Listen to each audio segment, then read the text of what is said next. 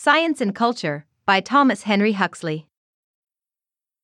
6 years ago, as some of my present hearers may remember, I had the privilege of addressing a large assemblage of the inhabitants of this city, who had gathered together to do honor to the memory of their famous townsman, Joseph Priestley, and, if any satisfaction attaches to posthumous glory, we may hope that the manes of the burnt-out philosopher were then finally appeased.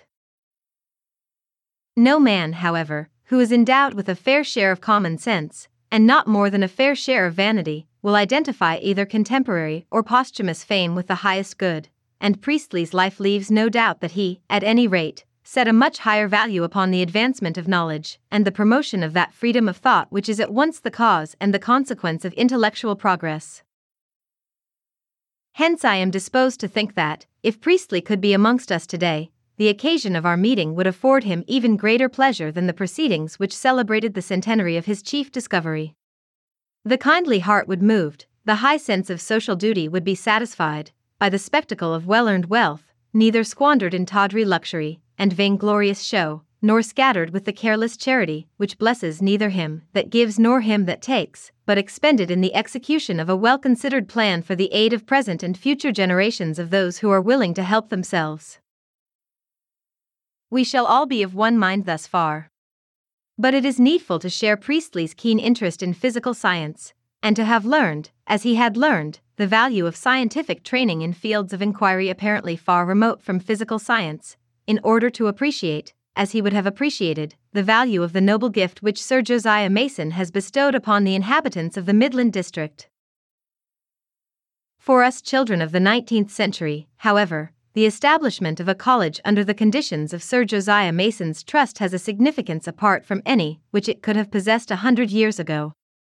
It appears to be an indication that we are reaching the crisis of the battle, or rather of the long series of battles, which have been fought over education in a campaign which began long before Priestley's time and will probably not be finished just yet. In the last century, the combatants were the champions of ancient literature, on the one side, and those of modern literature on the other, but some 30 years ago, the contest became complicated by the appearance of a third army, ranged round the banner of physical science. I am not aware that any one has authority to speak in the name of this new host. For it must be admitted to be somewhat of a guerrilla force, composed largely of irregulars, each of whom fights pretty much for his own hand. But the impressions of a full private, who has seen a good deal of service in the ranks, respecting the present position of affairs and the conditions of a permanent peace, may not be devoid of interest, and I do not know that I could make a better use of the present opportunity than by laying them before you. From the time that the first suggestion to introduce physical science into ordinary education was timidly whispered, until now, the advocates of scientific education have met with opposition of two kinds. On the one hand, they have been poo-pooed by the men of business, who pride themselves on being the representatives of practicality, while, on the other hand, they have been excommunicated by the classical scholars in their capacity of Levites in charge of the ark of culture and monopolists of liberal education. The practical men believe that the idol whom they worship, rule of thumb, has been the source of the past prosperity and will suffice for the future welfare of the arts and manufactures. They were of opinion that science is speculative rubbish, that theory and practice have nothing to do with one another, and that the scientific habit of mind is an impediment, rather than an aid, in the conduct of ordinary affairs. I have used the past tense in speaking of the practical men, for although they were very formidable 30 years ago, I am not sure that the pure species has not been extirpated. In fact, so far as mere argument goes, they have been subjected to such a feu d'enfer that it is a miracle if any have escaped. But I have remarked that your typical practical man has an unexpected resemblance to one of Milton's angels. His spiritual wounds, such as are inflicted by logical weapons, may be as deep as a well and as wide as a church door, but beyond shedding a few drops of ichor, celestial or otherwise, he is no whit the worse. So if any of these opponents be left, I will not waste time in vain repetition of the demonstrative evidence of the practical value of science, but knowing that a parable will sometimes penetrate where syllogisms fail to effect an entrance, I will offer a story for their consideration. Once upon a time, a boy, with nothing to depend upon but his own vigorous nature, was thrown into the thick of the struggle for existence in the midst of a great manufacturing population. He seems to have had a hard fight, inasmuch as, by the time he was 30 years of age, his total disposable funds amounted to £20. Nevertheless, middle life found him giving proof of his comprehension of the practical problems he had been roughly called upon to solve, by a career of remarkable prosperity. Finally, having reached old age with its well-earned surroundings of honor, troops of friends, the hero of my story bethought himself of those who were making a like start in life, and how he could stretch out a helping hand to them. After long and anxious reflection, this successful practical man of business could devise nothing better than to provide them with the means of obtaining sound, extensive, and practical scientific knowledge. And he devoted a large part of his wealth and 5 years of incessant work to this end. I need not point the moral of a tale which, as the solid and spacious fabric of the scientific college assures us, is no fable, nor can anything which I could say intensify the force of this practical answer to practical objections. We may take it for granted, then, that, in the opinion of those best qualified to judge, the diffusion of thorough scientific education is an absolutely essential condition of industrial progress, and that the college, which has been opened today, will confer an inestimable boon upon those whose livelihood is to be gained by the practice of the arts and manufactures of the district. The only question worth discussion is, whether the conditions, under which the work of the college is to be carried out, are such as to give it the best possible chance of achieving permanent success. Sir Josiah Mason, without doubt most wisely, has left very large freedom of action to the trustees, to whom he proposes ultimately to commit the administration of the college, so that they may be able to adjust its arrangements in accordance with the changing conditions of the future. But, with respect to 3 points, he has laid most explicit injunctions upon both administrators and teachers. Party politics are forbidden to enter into the minds of either, so far as the work of the college is concerned, theology is as sternly banished from its precincts, and finally, it is especially declared that the college shall make no provision for mere literary instruction and education. It does not concern me at present to dwell upon the first 2 injunctions any longer than may be needful to express my full conviction of their wisdom. But the third prohibition brings us face to face with those other opponents of scientific education, who are by no means in the moribund condition of the practical man, but alive, alert, and formidable. It is not impossible that we shall hear this express exclusion of literary instruction and education from a college which, nevertheless, professes to give a high and efficient education, sharply criticized. Certainly the time was that the Levites of culture would have sounded their trumpets against its walls as against an educational Jericho. How often have we not been told that the study of physical science is incompetent to confer culture, that it touches none of the higher problems of life, and, what is worse, that the continual devotion to scientific studies tends to generate a narrow and bigoted belief in the applicability of scientific methods to the search after truth of all kinds. How frequently one has reason to observe that no reply to a troublesome argument tells so well as calling its author a mere scientific specialist. And, as I am afraid it is not permissible to speak of this form of opposition to scientific education in the past tense, may we not expect to be told that this, not only omission, but prohibition, of mere literary instruction and education is a patent example of scientific narrow-mindedness? I am not acquainted with Sir Josiah Mason's reasons for the action which he has taken, but if, as I apprehend is the case, he refers to the ordinary classical course of our schools and universities by the name of mere literary instruction and education, I venture to offer sundry reasons of my own in support of that action. For I hold very strongly by 2 convictions. The first is, that neither the discipline nor the subject matter of classical education is of such direct value to the student of physical science as to justify the expenditure of valuable time upon either, and the second is, that for the purpose of attaining real culture, an exclusively scientific education is at least as effectual as an exclusively literary education. I need hardly point out to you that these opinions, especially the latter, are diametrically opposed to those of the great majority of educated Englishmen, influenced as they are by school and university traditions. In their belief, culture is obtainable only by a liberal education, and a liberal education is synonymous, not merely with education and instruction in literature, but in one particular form of literature, namely, that of Greek and Roman antiquity. They hold that the man who has learned Latin and Greek, however little, is educated, while he who is versed in other branches of knowledge, however deeply, is a more or less respectable specialist, not admissible into cultured caste. The stamp of the educated man, the university degree, is not for him. I am too well acquainted with the generous Catholicity of spirit, the true sympathy with scientific thought, which pervades the writings of our chief apostle of culture to identify him with these opinions, and yet one may cull from one and another of those epistles to the Philistines, which so much delight all who do not answer to that name, sentences which lend them some support. Mr. Arnold tells us that the meaning of culture is to know the best that has been thought and said in the world. It is the criticism of life contained in literature. That criticism regards Europe as being, for intellectual and spiritual purposes, one great confederation, bound to a joint action and working to a common result, and whose members have, for their common outfit, a knowledge of Greek, Roman, and Eastern antiquity, and of one another.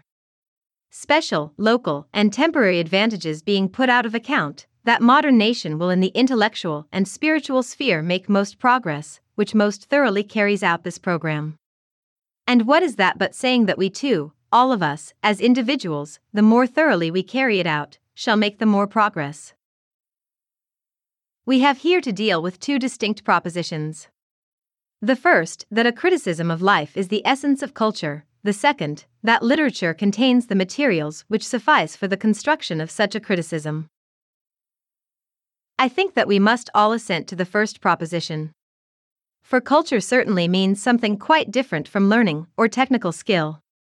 It implies the possession of an ideal, and the habit of critically estimating the value of things by comparison with a theoretic standard. Perfect culture should apply a complete theory of life, based upon a clear knowledge alike of its possibilities and of its limitations. But we may agree to all this, and yet strongly dissent from the assumption that literature alone is competent to supply this knowledge. After having learnt all that Greek, Roman, and Eastern antiquity have thought and said, and all that modern literatures have to tell us, it is not self-evident that we have laid a sufficiently broad and deep foundation for the criticism of life which constitutes culture. Indeed, to anyone acquainted with the scope of physical science, it is not at all evident. Considering progress only in the intellectual and spiritual sphere, I find myself wholly unable to admit that either nations or individuals will really advance if their common outfit draws nothing from the stores of physical science. I should say that an army, without weapons of precision, and with no particular base of operations, might more hopefully enter upon a campaign on the Rhine than a man, devoid of a knowledge of what physical science has done in the last century, upon a criticism of life. When a biologist meets with an anomaly, he instinctively turns to the study of development to clear it up. The rationale of contradictory opinions may with equal confidence be sought in history. It is, happily, no new thing that Englishmen should employ their wealth in building and endowing institutions for educational purposes. But, 500 or 600 years ago, deeds of foundation expressed, or implied conditions as nearly as possible contrary to those which have been thought expedient by Sir Josiah Mason. That is to say, physical science was practically ignored, while a certain literary training was enjoined as a means to the acquirement of knowledge, which was essentially theological. The reason of this singular contradiction between the actions of men alike animated by a strong and disinterested desire to promote the welfare of their fellows, is easily discovered. At that time, in fact, if any one desired knowledge beyond such as could be obtained by his own observation, or by common conversation, his first necessity was to learn the Latin language, inasmuch as all the higher knowledge of the Western world was contained in works written in that language. Hence, Latin grammar, with logic and rhetoric, studied through Latin, were the fundamentals of education. With respect to the substance of the knowledge imparted through this channel, the Jewish and Christian scriptures, as interpreted and supplemented by the Romish Church, were held to contain a complete and infallibly true body of information. Theological dicta were, to the thinkers of those days, that which the axioms and definitions of Euclid are to the geometers of these. The business of the philosophers of the Middle Ages was to deduce from the data furnished by the theologians conclusions in accordance with ecclesiastical decrees. They were allowed the high privilege of showing, by logical process, how and why that which the Church said was true must be true. And if their demonstrations fell short of or exceeded this limit, the Church was maternally ready to check their aberrations, if need be, by the help of the secular arm. Between the two, our ancestors were furnished with a compact and complete criticism of life. They were told how the world began, and how it would end. They learned that all material existence was but a base and insignificant blot upon the fair face of the spiritual world, and that nature was, to all intents and purposes, the playground of the devil. They learned that the earth is the center of the visible universe, and that man is the cynosure of things terrestrial. And more especially is it inculcated that the course of nature had no fixed order, but that it could be, and constantly was, altered by the agency of innumerable spiritual beings, good and bad, according as they were moved by the deeds and prayers of men. The sum and substance of the whole doctrine was to produce the conviction that the only thing really worth knowing in this world was how to secure that place in a better, which, under certain conditions, the Church promised. Our ancestors had a living belief in this theory of life, and acted upon it in their dealings with education, as in all other matters. Culture meant saintliness, after the fashion of the saints of those days. The education that led to it was, of necessity, theological, and the way to theology lay through Latin. That the study of nature, further than was requisite for the satisfaction of everyday wants, should have any bearing on human life was far from the thoughts of men thus trained. Indeed, as nature had been cursed for man's sake, it was an obvious conclusion that those who meddled with nature were likely to come into pretty close contact with Satan. And, if any born scientific investigator followed his instincts, he might safely reckon upon earning the reputation, and probably upon suffering the fate, of a sorcerer. Had the Western world been left to itself in Chinese isolation, there is no saying how long this state of things might have endured. But, happily, it was not left to itself. Even earlier than the 13th century, the development of Moorish civilization in Spain and the great movement of the Crusades had introduced the leaven which, from that day to this, has never ceased to work. At first, through the intermediation of Arabic translations, afterwards by the study of the originals, the Western nations of Europe became acquainted with the writings of the ancient philosophers and poets and, in time, with the whole of the vast literature of antiquity. Whatever there was of high intellectual aspiration or dominant capacity in Italy, France, Germany, and England, spent itself for centuries in taking possession of the rich inheritance left by the dead civilization of Greece and Rome. Marvelously aided by the invention of printing, classical learning spread and flourished. Those who possessed it prided themselves on having attained the highest culture then within the reach of mankind. And justly. For, saving Dante on his solitary pinnacle, there was no figure in modern literature at the time of the Renaissance to compare with the men of antiquity. There was no art to compete with their sculpture, there was no physical science but that which Greece had created. Above all, there was no other example of perfect intellectual freedom, of the unhesitating acceptance of reason as the sole guide to truth and the supreme arbiter of conduct. The new learning necessarily soon exerted a profound influence upon education. The language of the monks and schoolmen seemed little better than gibberish to scholars fresh from Virgil and Cicero, and the study of Latin was placed upon a new foundation. Moreover, Latin itself ceased to afford the sole key to knowledge. The student who sought the highest thought of antiquity found only a second-hand reflection of it in Roman literature, and turned his face to the full light of the Greeks. And after a battle, not altogether dissimilar to that which is at present being fought over the teaching of physical science, the study of Greek was recognized as an essential element of all higher education. Thus the humanists, as they were called, won the day, and the great reform which they effected was of incalculable service to mankind.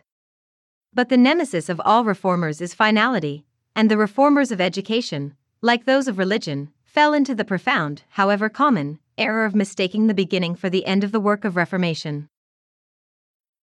The representatives of the humanists in the 19th century take their stand upon classical education as the sole avenue to culture, as firmly as if we were still in the age of Renaissance. Yet, surely, the present intellectual relations of the modern and the ancient worlds are profoundly different from those which obtained 3 centuries ago. Leaving aside the existence of a great and characteristically modern literature, of modern painting, and, especially, of modern music, there is one feature of the present state of the civilized world which separates it more widely from the Renaissance than the Renaissance was separated from the Middle Ages.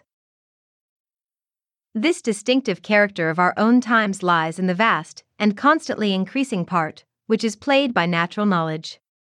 Not only is our daily life shaped by it, not only does the prosperity of millions of men depend upon it, but our whole theory of life has long been influenced, consciously or unconsciously, by the general conceptions of the universe, which have been forced upon us by physical science.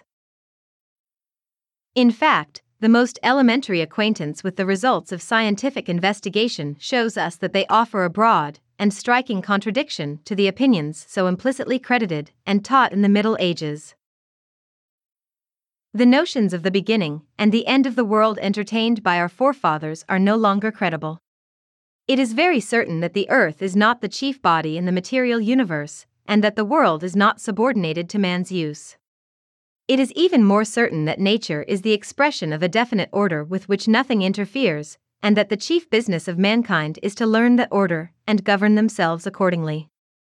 Moreover, this scientific criticism of life presents itself to us with different credentials from any other. It appeals not to authority, nor to what anybody may have thought or said, but to nature. It admits that all our interpretations of natural fact are more or less imperfect and symbolic, and bids the learner seek for truth not among words, but among things. It warns us that the assertion which outstrips evidence is not only a blunder but a crime. The purely classical education advocated by the representatives of the humanists in our day gives no inkling of all this. A man may be a better scholar than Erasmus, and know no more of the chief causes of the present intellectual fermentation than Erasmus did. Scholarly and pious persons, worthy of all respect, favor us with allocutions upon the sadness of the antagonism of science to their medieval way of thinking, which betray an ignorance of the first principles of scientific investigation, an incapacity for understanding what a man of science means by veracity, and an unconsciousness of the weight of established scientific truths, which is almost comical. There is no great force in the tu quoque argument, or else the advocates of scientific education might fairly enough retort upon the modern humanists that they may be learned specialists, but that they possess no such sound foundation for a criticism of life as deserves the name of culture. And indeed, if we were disposed to be cruel, we might urge that the humanists have brought this reproach upon themselves, not because they are too full of the spirit of the ancient Greek, but because they lack it. The period of the Renaissance is commonly called that of the revival of letters, as if the influences then brought to bear upon the mind of Western Europe had been wholly exhausted in the field of literature. I think it is very commonly forgotten that the revival of science, effected by the same agency, although less conspicuous, was not less momentous. In fact, the few and scattered students of nature of that day picked up the clue to her secrets exactly as it fell from the hands of the Greeks 1,000 years before. The foundations of mathematics were so well laid by them that our children learn their geometry from a book written for the schools of Alexandria 2,000 years ago. Modern astronomy is the natural continuation and development of the work of Hipparchus and of Ptolemy, modern physics of that of Democritus and of Archimedes. It was long before modern biological science outgrew the knowledge bequeathed to us by Aristotle, by Theophrastus, and by Galen. We cannot know all the best thoughts and sayings of the Greeks unless we know what they thought about natural phenomena. We cannot fully apprehend their criticism of life unless we understand the extent to which that criticism was affected by scientific conceptions. We falsely pretend to be the inheritors of their culture, unless we are penetrated, as the best minds among them were, with an unhesitating faith that the free employment of reason, in accordance with scientific method, is the sole method of reaching truth.